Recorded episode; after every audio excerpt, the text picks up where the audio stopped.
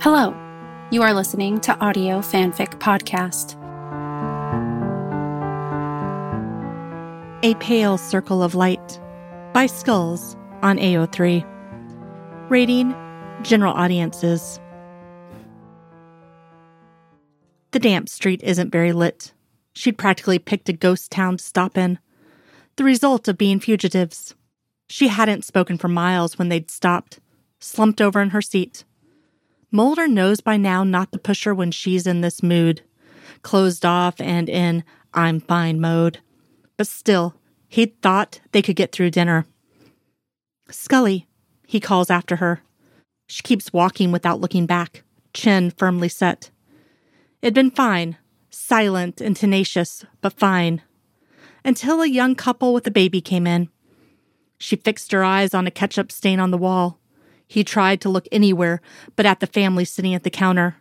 The mother had cut up his food and fed him, while the father explained the items on the menu as if the child could understand him. Mulder slid his fingernail under the peeling edge of the laminate copy of the menu absently. Scully gnawed on a thumbnail as she stared ahead. Maybe if they didn't think about it too hard, it wouldn't matter. The baby let out an ear splitting wail. Scully had stood and stormed out of the restaurant. For a second, Mulder had considered letting her go. Scully, he says again. He catches up to her under a streetlight, grabbing her wrist.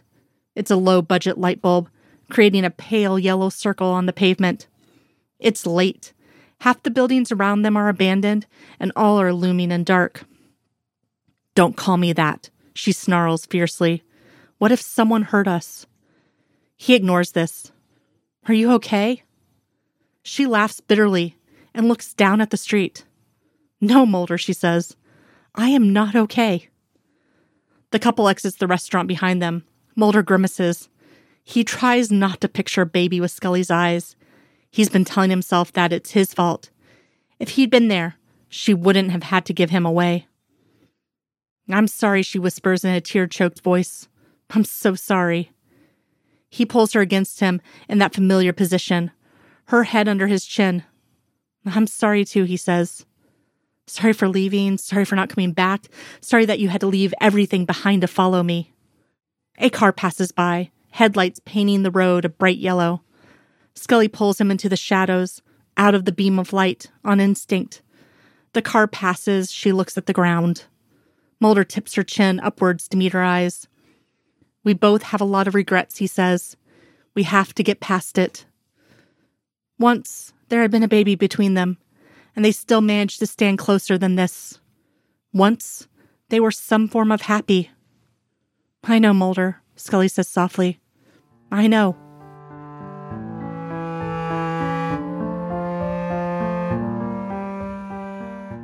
If you like this story and would like to contribute, you can do so by going to our Patreon page at www.patreon.com forward slash audio fanfic pod.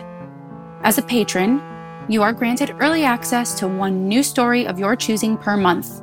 Thank you for listening, and remember, the stories are out there.